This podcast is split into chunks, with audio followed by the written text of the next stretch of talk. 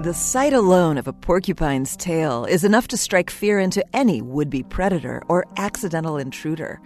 But porcupine's quills can't compare with the spiked tails that some dinosaurs like the Stegosaurus wielded. Yet, though weaponry for combat against rivals is one of the most widespread animal adaptations, there aren't many species with weaponized tails.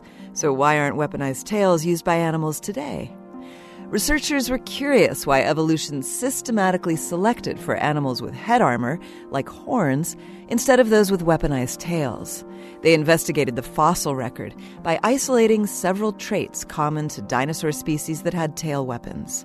These dinosaurs tended to be large, four-legged herbivores, fortified by stout bodies and bony armor held together by individual bones, like in modern-day armadillos. These ancient vegetarian dinosaurs typically weighed in at well over two thousand pounds. Because a bulky tail inhibited easy maneuvering, these dinosaurs supported their hefty hind appendage with a stiff middle thorax. A complication was that using a tail as a weapon put the animal within dangerous proximity of opponents. The researchers concluded that weaponized tails were a strategy of last resort after camouflage, vigilance, and tactics of escape failed as better defenses. It's clear that evolution has selected for other types of animal weaponry that make direct combat a simpler maneuver, like horns for head-to-head battle. This reduces energy loss for the animal, precious energy it will need in a deadlock clash.